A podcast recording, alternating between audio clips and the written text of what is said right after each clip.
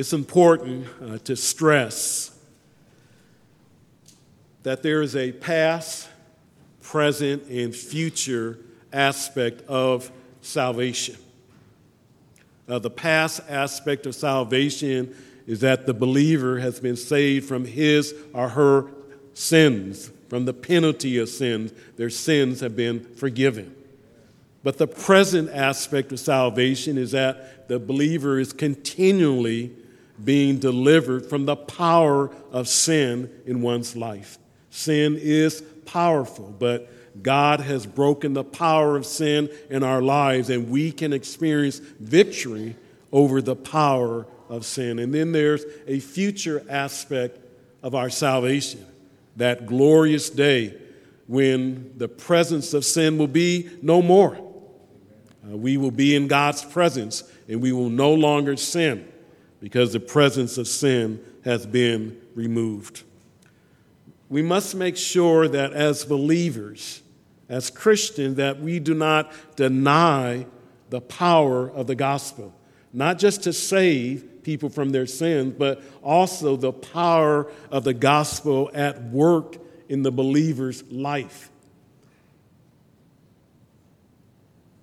I think it's unfortunate sometimes that we highlight being forgiven, the penalty of our sins, and one day looking forward to when we're forgiven, uh, not forgiven, but when we no longer will sin, but we forget the day to day living of the Christian life. And many Christians struggle with living a life in which they are experiencing power, the power of God over the sin in their life. And we don't want to communicate a false gospel. We don't want to communicate and share to people that God's salvation will deliver you from the, the penalty of sin, but it can't help you when it comes to your daily battle with sin. One of the things that the scripture emphasizes is that when we get saved, it doesn't leave us in our sins, but we're given new life we're given new direction. Uh, we're given new affections. Praise God that when a person gets saved, they are indeed a new creature in Jesus Christ. And the evidence is there that God has done a work. And that's why when Paul writes to the Thessalonians in 1 Thessalonians chapter 1, verses 9 and 10, he could say to them, that you turn to God from idols. That is, there was a radical change in your life. You, you used to serve idols, that was the path that you were on. But God intervened and saved you, and what resulted was the fact that you now have been turned to God from idols. You've done a complete about face. You're no longer living like you used to live. And who can forget the words of Paul to the Corinthians in 1 Corinthians chapter 6, verses 9 through 11, a, a, passage that we'll look at a little bit later. But Paul says, Or do you not know that the unrighteous shall not inherit the kingdom of God? Do not be deceived. Neither fornicators, nor idolaters, nor adulterers, nor effeminate, nor homosexuals, nor thieves, nor the covetous, nor drunkards, nor revilers, nor swindlers shall inherit the kingdom of God. And the important words that I want you to hear is what Paul says at the beginning of verse 11. And such were some of you. Amen? Such were some of you. But you were washed, you were sanctified, you were justified. That is, God intervened in our lives, He saved us, and we're no longer what we used to be. All of that is past. And so we need to keep before us the power of the gospel. That the gospel, when embraced and believed, changes lives. And it's more than just people getting forgiveness of their sin, but they are enriched, they are enhanced, they're able to gain victory over the power of sin in their lives. As we come to Ephesians 5, last Sunday we looked at verses 1 through and 2, where we saw that we are to imitate God and walk in love. And Paul begins verse 3 with that little word, but. It's kind of him saying, Look, you're going down this path. And the path that you are to go down is you're to imitate God and you are to love your brothers and sisters in Christ. But he wants to alert us to the fact that even though that's the path we are to be walking down, it's possible we can get off the path. It's possible that we miss the mark. And when you look at verses 3 through 6, Paul wants us to realize the danger, the, the tragedy of professing to be a Christian and yet your life says something else. He wants us to understand that as Christians, we're not perfect, but the direction of our life is that we're continuing going down that path of imitating God and walking in love. And what that looks like day in and day out is that there ought to be purity in our walk and also in our talk. There ought to be a purity of life that is seen in our conduct, and not just our conduct, but also our conversation. And so I want us to be able to see the importance of these verses the first thing that I want us to grasp from our text is the command to be pure in our walk and our talk, in our conduct, and also in our conversation. God is concerned about every area of our life. There is to be a universal holiness his holiness is to touch our, our mind, our words, and our actions. And here in a broad way, Paul says we are to demonstrate, we are to rely upon God, we are to be pure when it comes to our conduct, how we live day in and day out, and also when it comes to our conversation. At the heart of verses 3 and 4 is a single command it's not easily seen, but basically, Paul says, do not let certain sins even be named among you. Can I say that again? Do not let certain sins even be named among you. Another way that we could put that is certain sins must not even be named among Christians. And I like the way one Bible translation puts it. But among you, there must not even be a hint of these sins that Paul is talking about. So not only is the believer not to commit these sins, there should not even be a sniff. There should not even be a hint. There should be no indication at all of these sins in our life. That should be true of sin in general, but in particular, Paul is talking about these sins.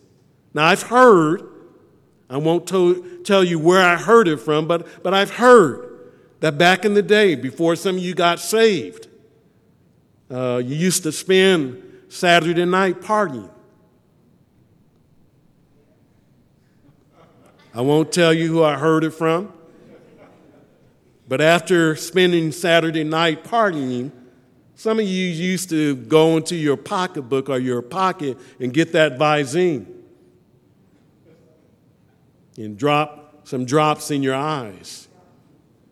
Some of you used to take that, what was it called? Binaca as a mouth freshener. Some of you know what I'm talking about. And then on top of that, now we used to take some of that cologne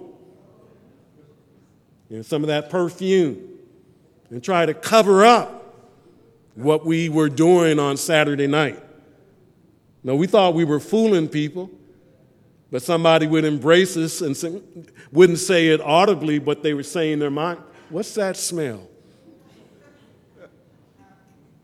Smelling something that you were involved in Saturday night.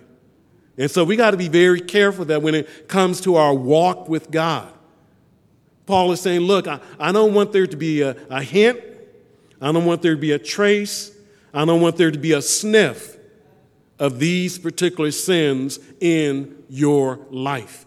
Uh, so don't you go around trying to cover it up. And that's what's funny to me. You know, people try to cover it up, and you can tell what they've been up to.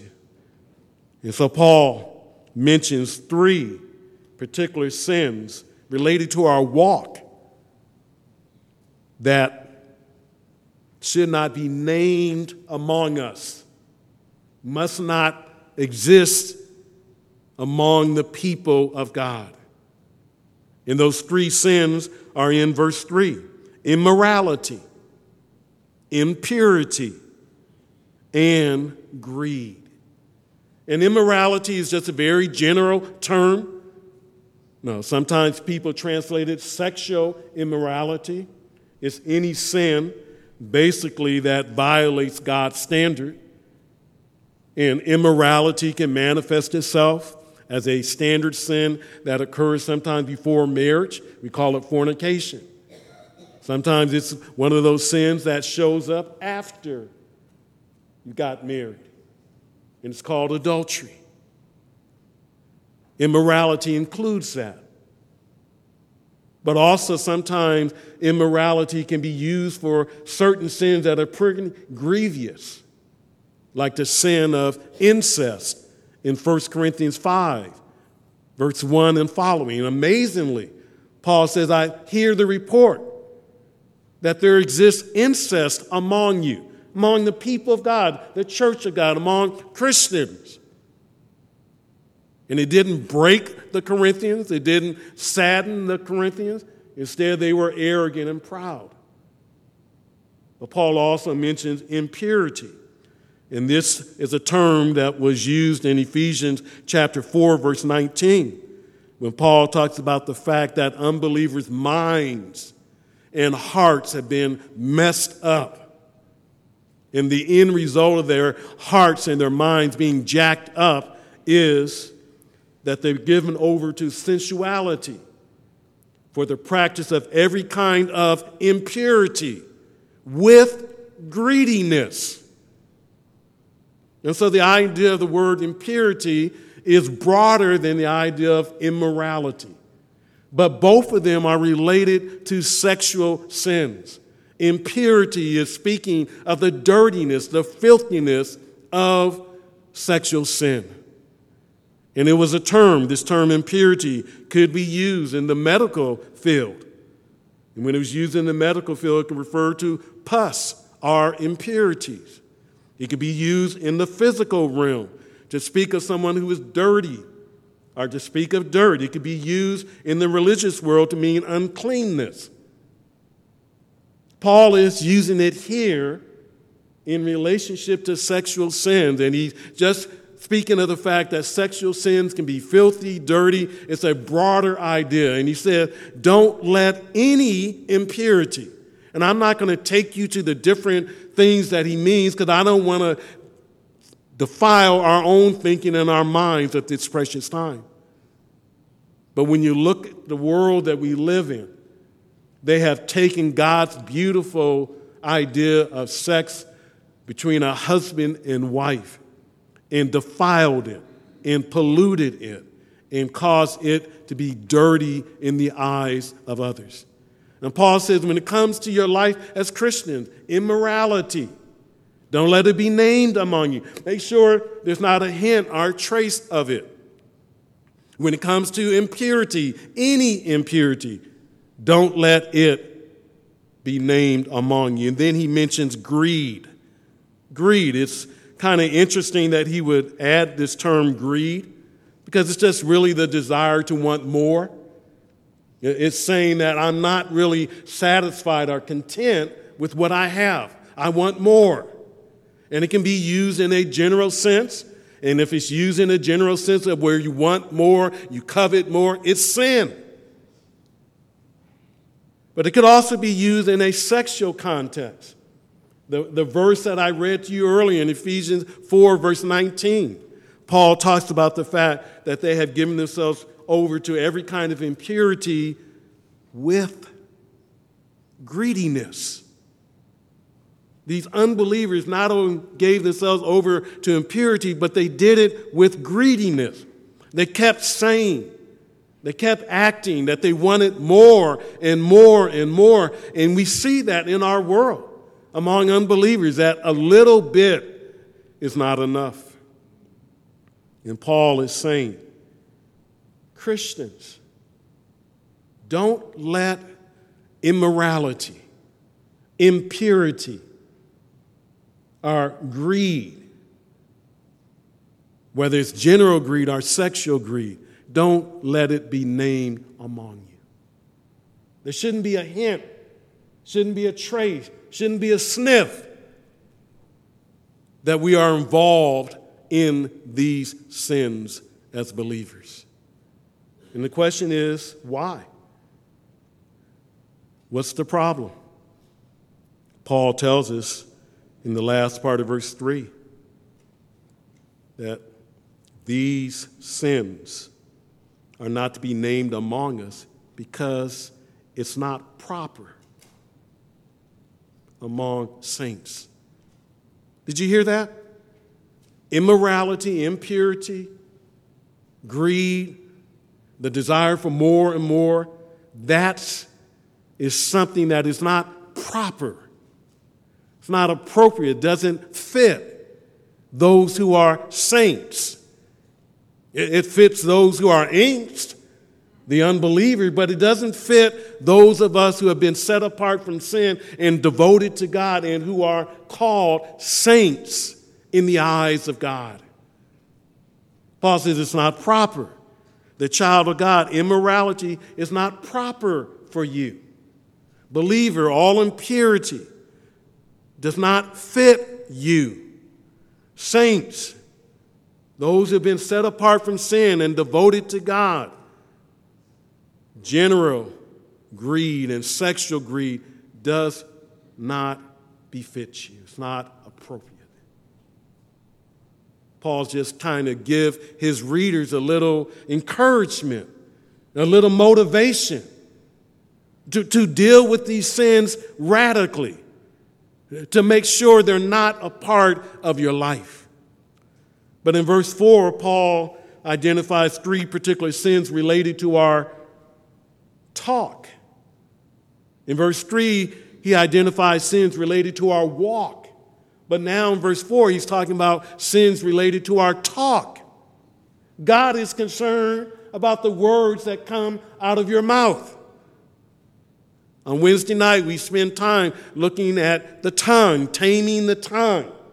The Bible has a lot to say about the tongue. Paul earlier says in chapter 4, verse 29 and 30, don't let any corrupt communication proceed out of your mouth. I, don't care if you're on the freeway and that person cuts in front of you. Paul says, don't let any corrupt, disease, dirty communication come out of your mouth. And here he's talking about our conversation, the words that we speak. And he identifies again three particular sins speech sins. And the first one is just filthiness. That's broad, that's general, but basically it's talk that is shameful. So that when you hear those words, others lower their head and they're ashamed at what comes out of that person's mouth. Filthiness, dirtiness, dirt. It has the idea of that which is obscene. that which is dirty, vulgar, unclean. That's not fitting. That's not to be named among the people of God. And then he goes on and uses the phrase silly talk. And really, it's moronic talk. It's the talk of a moron, talk of a fool. Uh, when you hear those words, you say, That's the fool speaking. And Paul said, Don't let silly talk be named among you. Don't let the, the talk of a moron, of a fool, be a part of you as a believer. And then he talks about coarse jesting. Some translations render that as coarse joking.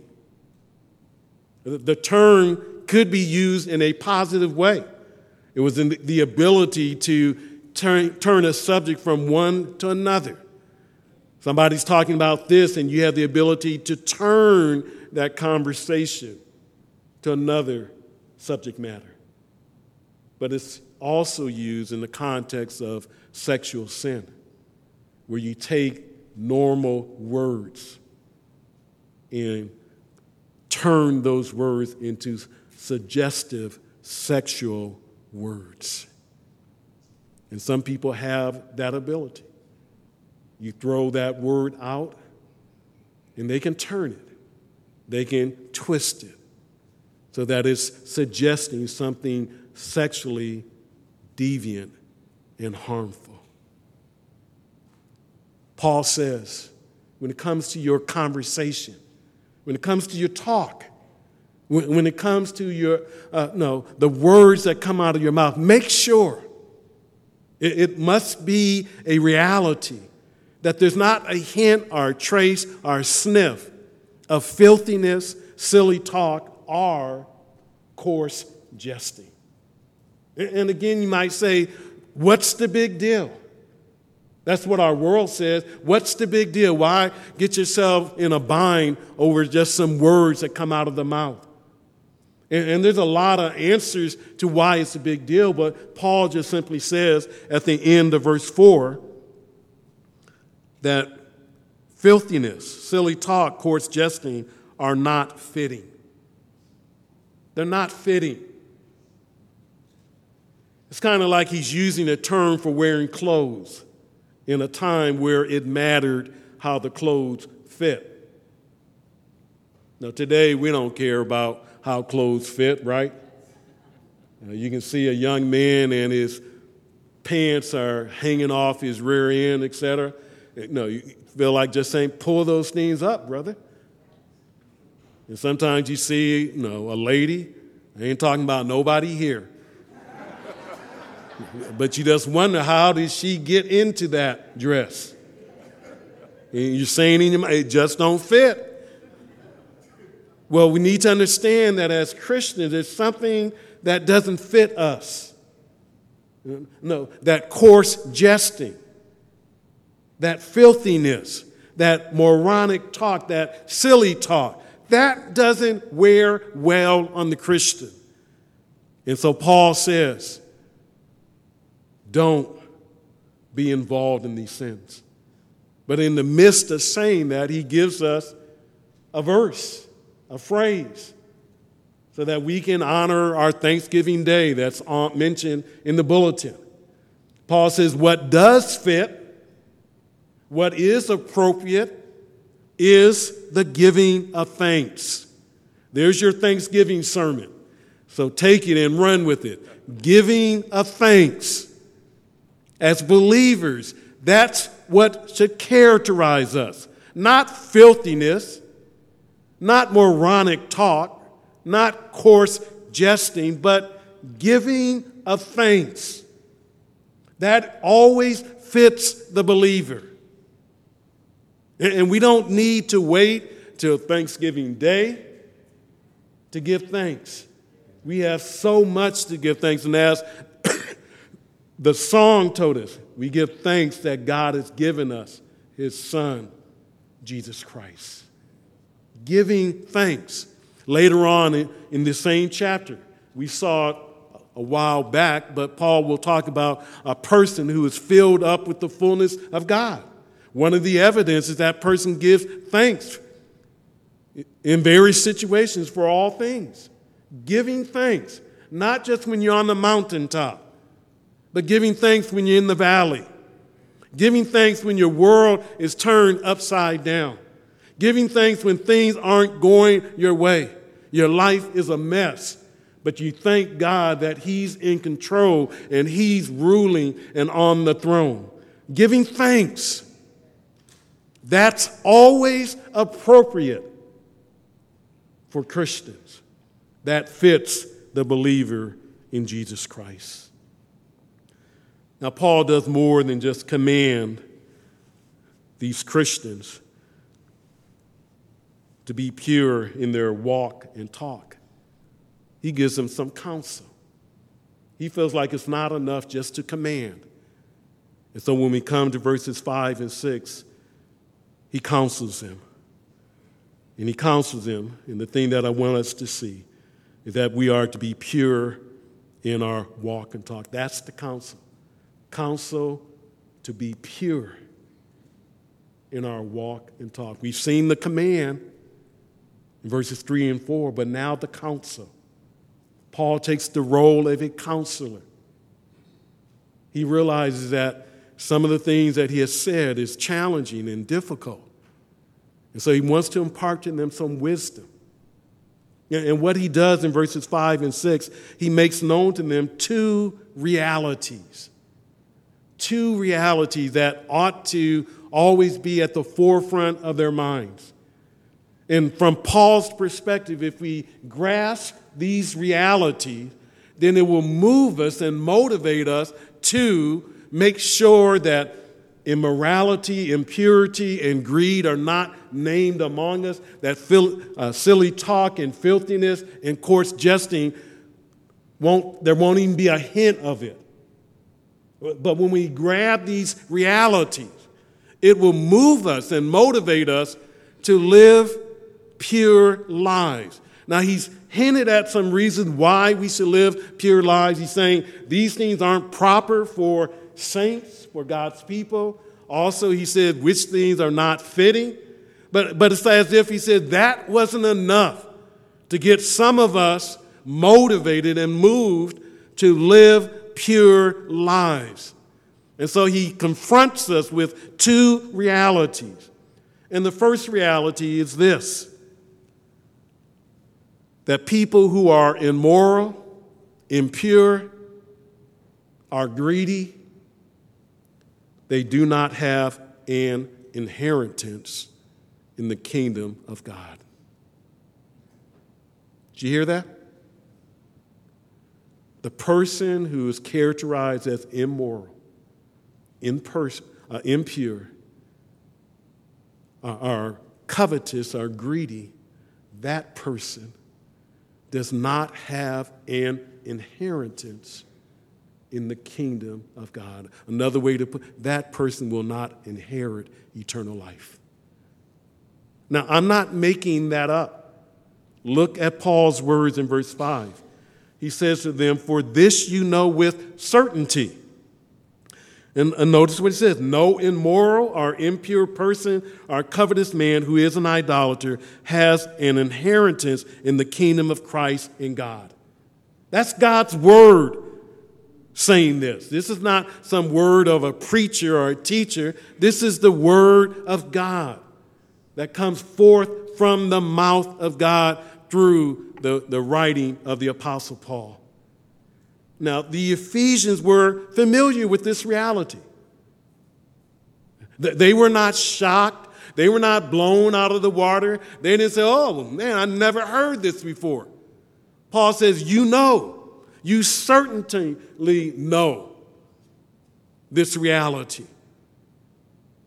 They had been taught the Word of God from their salvation. They knew beyond a shadow of a doubt that a person who was immoral, that is, one who practices immorality, a person who is impure, that is, one who practices any impurity, a person who is covetous, or greedy,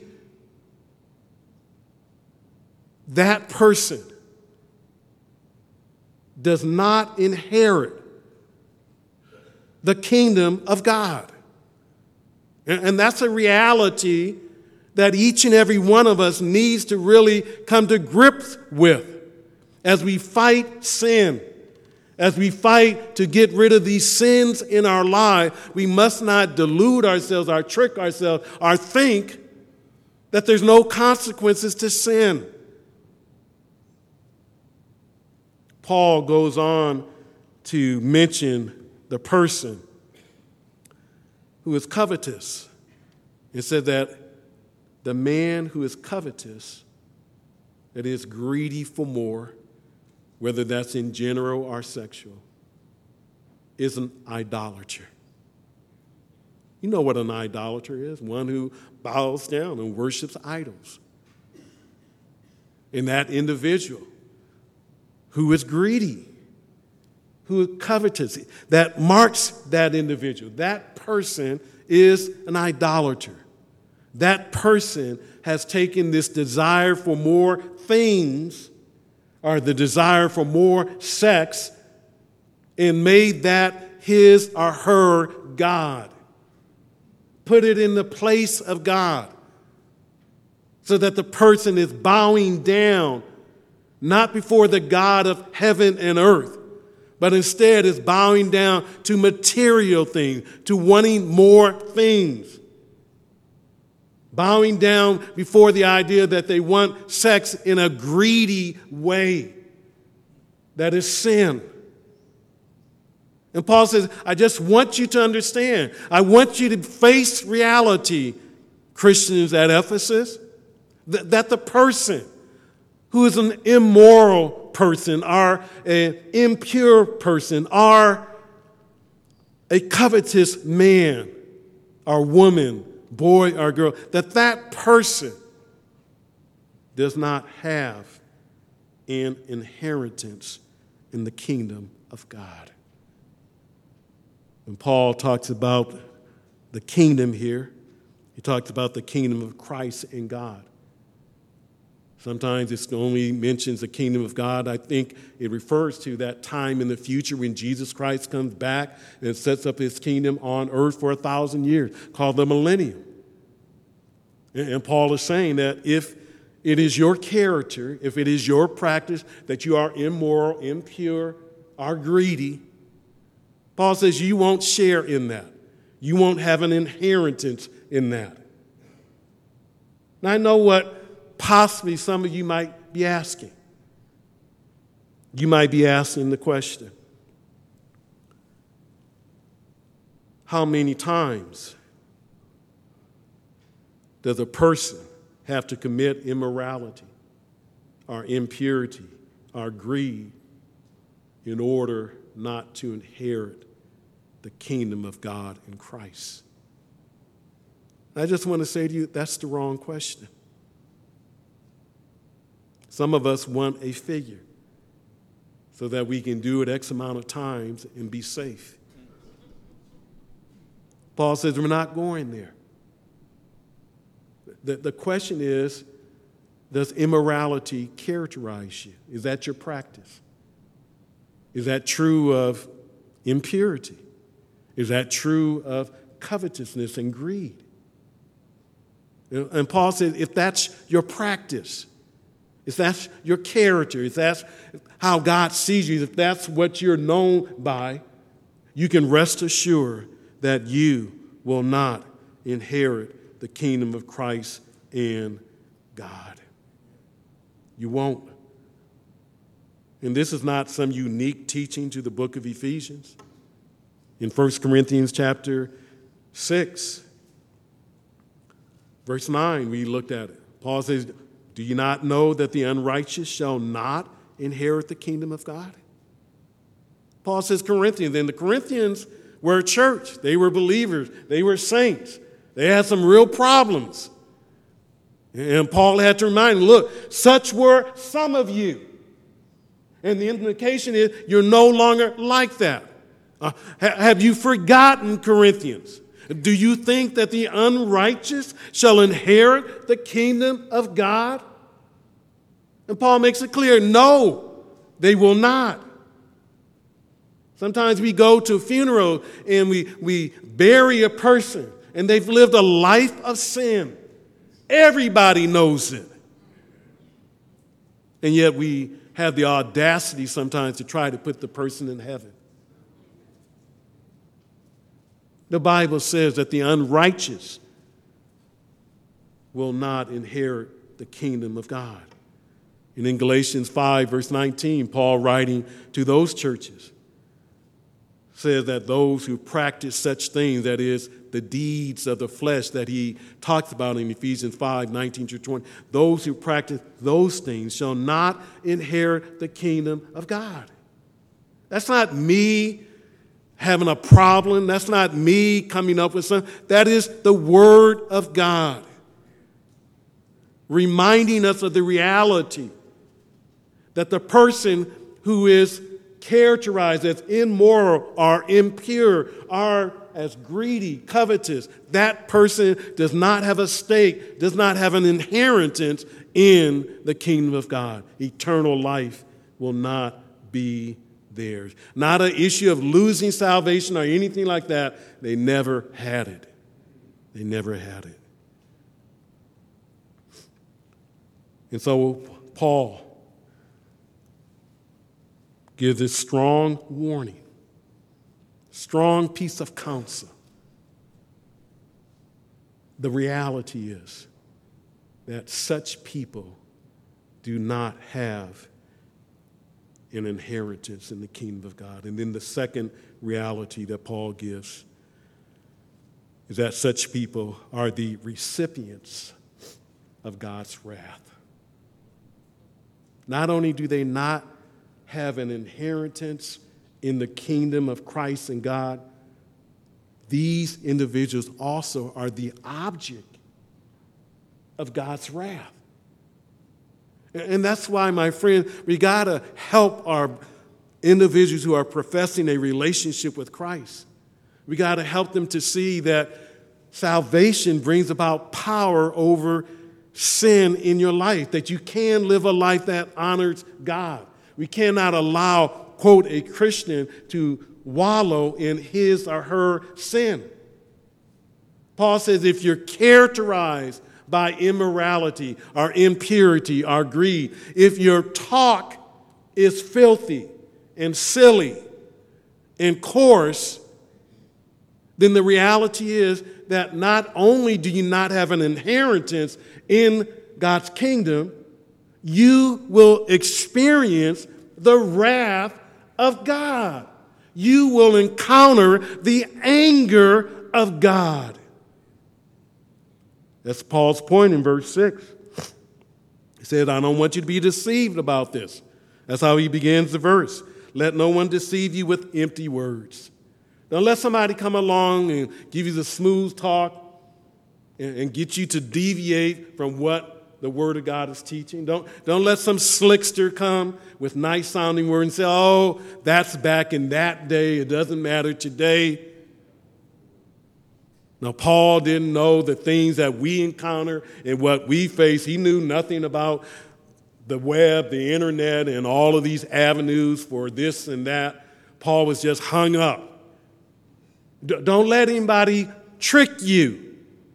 Don't let anyone deceive you.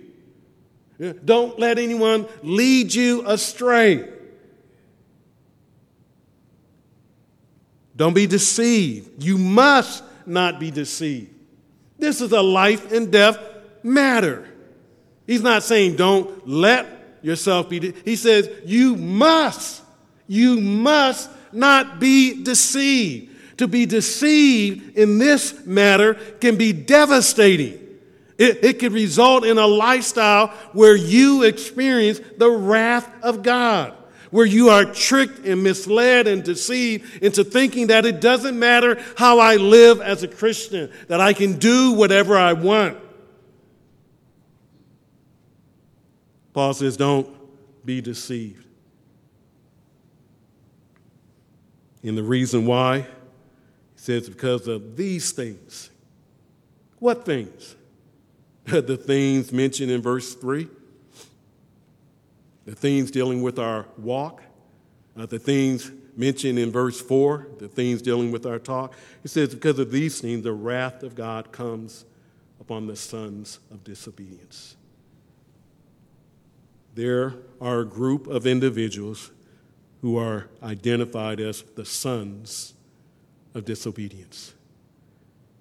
That is, they have not repented of their sins and have not put their faith and their trust in Christ alone for salvation. If that's your condition, then you're a son of disobedience. Disobedience is your father. And the wrath of God is going to come upon you. That is the promise of Scripture. But the good news is that you can repent of your sins and put your faith in Jesus Christ, who on Calvary's cross bore the wrath of your sins in his body, so that you and I can be saved.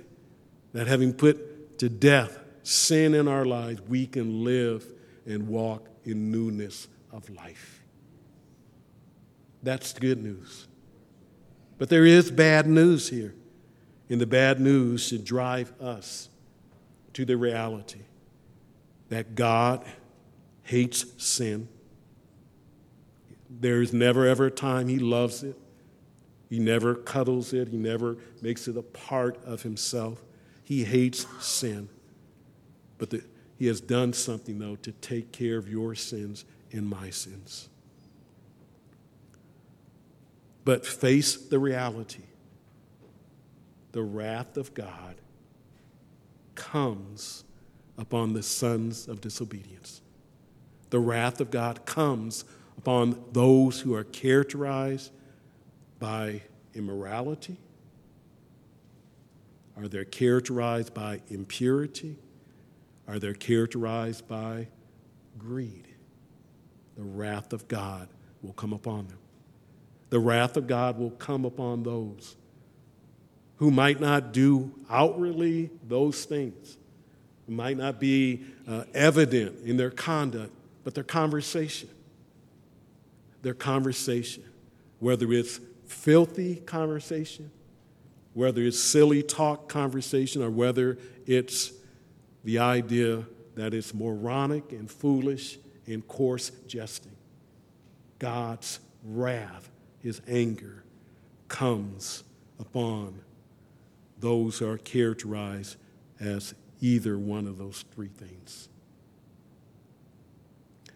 And I don't want to, I don't want you to get the impression that there's only these six sins that God is concerned about.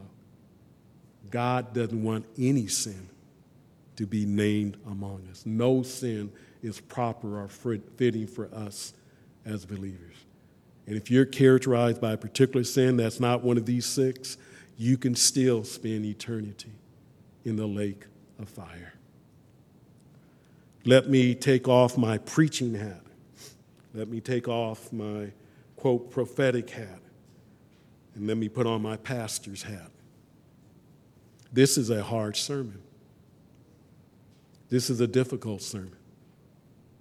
Because some of you are struggling with some of these particular sins struggling to such a point that you're wondering Am I genuinely saved? Am I a part of the family of God? And that's one good thing about the Spirit of God.